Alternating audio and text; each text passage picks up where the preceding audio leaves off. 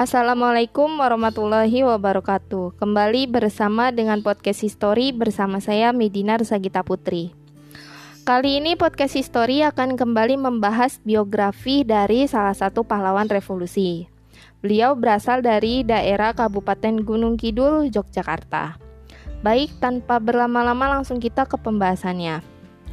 Kolonel Infanteri Anumerta Raden Sugiono Mangunwiyoto Beliau lahir di Gedaren, Sumbergiri, Ponjong, Kabupaten Gunung Kidul, Daerah Istimewa Yogyakarta pada tanggal 12 Agustus 1926. Beliau lahir dari pasangan Bapak Kasan Sumitrorejo, seorang petani sekaligus perangkat desa, dan Raden Sutia Semitorjo dari daerah Semanu, Kabupaten Gunung Kidul. Beliau merupakan anak ke-11 dari 14 bersaudara. Nah, Bapak Sugiono menikah dengan Ibu Supriyati, seorang perawat di RS Bethesda. Pertemuan antara beliau dengan istrinya terjadi saat Kolonel Infanteri Sugiono dirawat di RS Bethesda karena cedera atau mungkin sakit saat bertugas di medan perang. Lalu kemudian beliau menikah dan memiliki tujuh orang anak lebih tepatnya enam orang laki-laki dan satu orang perempuan yang lahir 20 hari setelah beliau wafat. Nah, anak-anak beliau yaitu Raden Eri Gutomo lahir pada tahun 1954. Raden Agung Pramuji lahir pada tahun 1956. Raden Haryo Guritno lahir pada tahun 1958.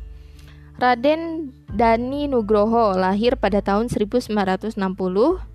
Raden Budi Winoto lahir pada tahun 1962 dan Raden Ganis Priyono lahir pada tahun 1953 dan anak bungsu beliau bernama Raden Sugiyarti Takarina lahir pada tahun 1965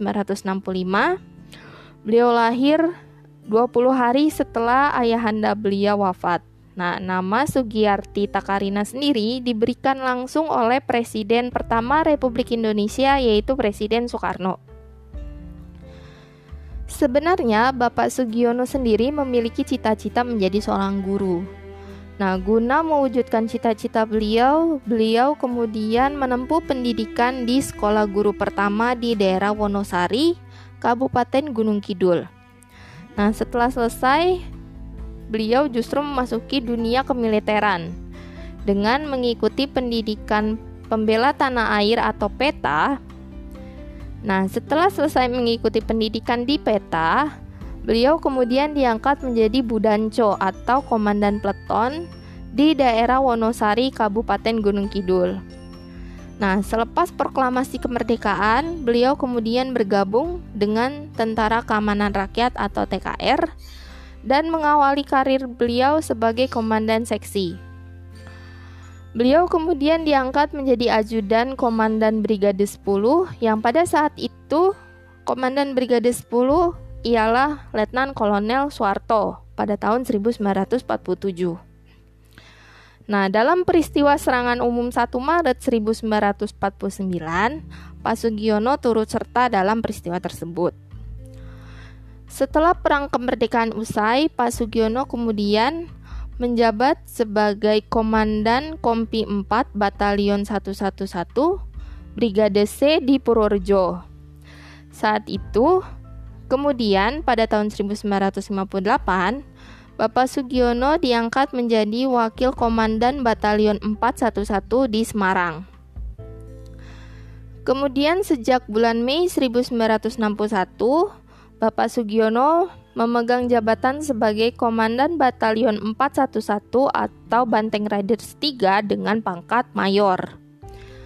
Kemudian Bapak Sugiono ditugaskan di daerah Pati dengan menjabat sebagai Komandan Kompi 0718 di Pati. Bapak Sugiono sendiri terakhir kali ditugaskan di Yogyakarta dengan menjabat sebagai Komandan Kodim Meskipun demikian, beliau juga merangkap menjadi Kepala Staf Korem 072 Pamungkas Daerah Istimewa Yogyakarta. Pada tanggal 1 Oktober 1965 pukul 4, Bapak Sugiono meninggalkan Yogyakarta ke Pekalongan untuk meresmikan sebuah pabrik kain batik. Namun kemudian beliau sempat singgah di Semarang. Kemudian beliau mendapatkan kabar bahwa Kolonel Katamso sedang berada di Kentungan. Akhirnya Pak Sugiono sendiri memutuskan untuk kembali ke Jogja.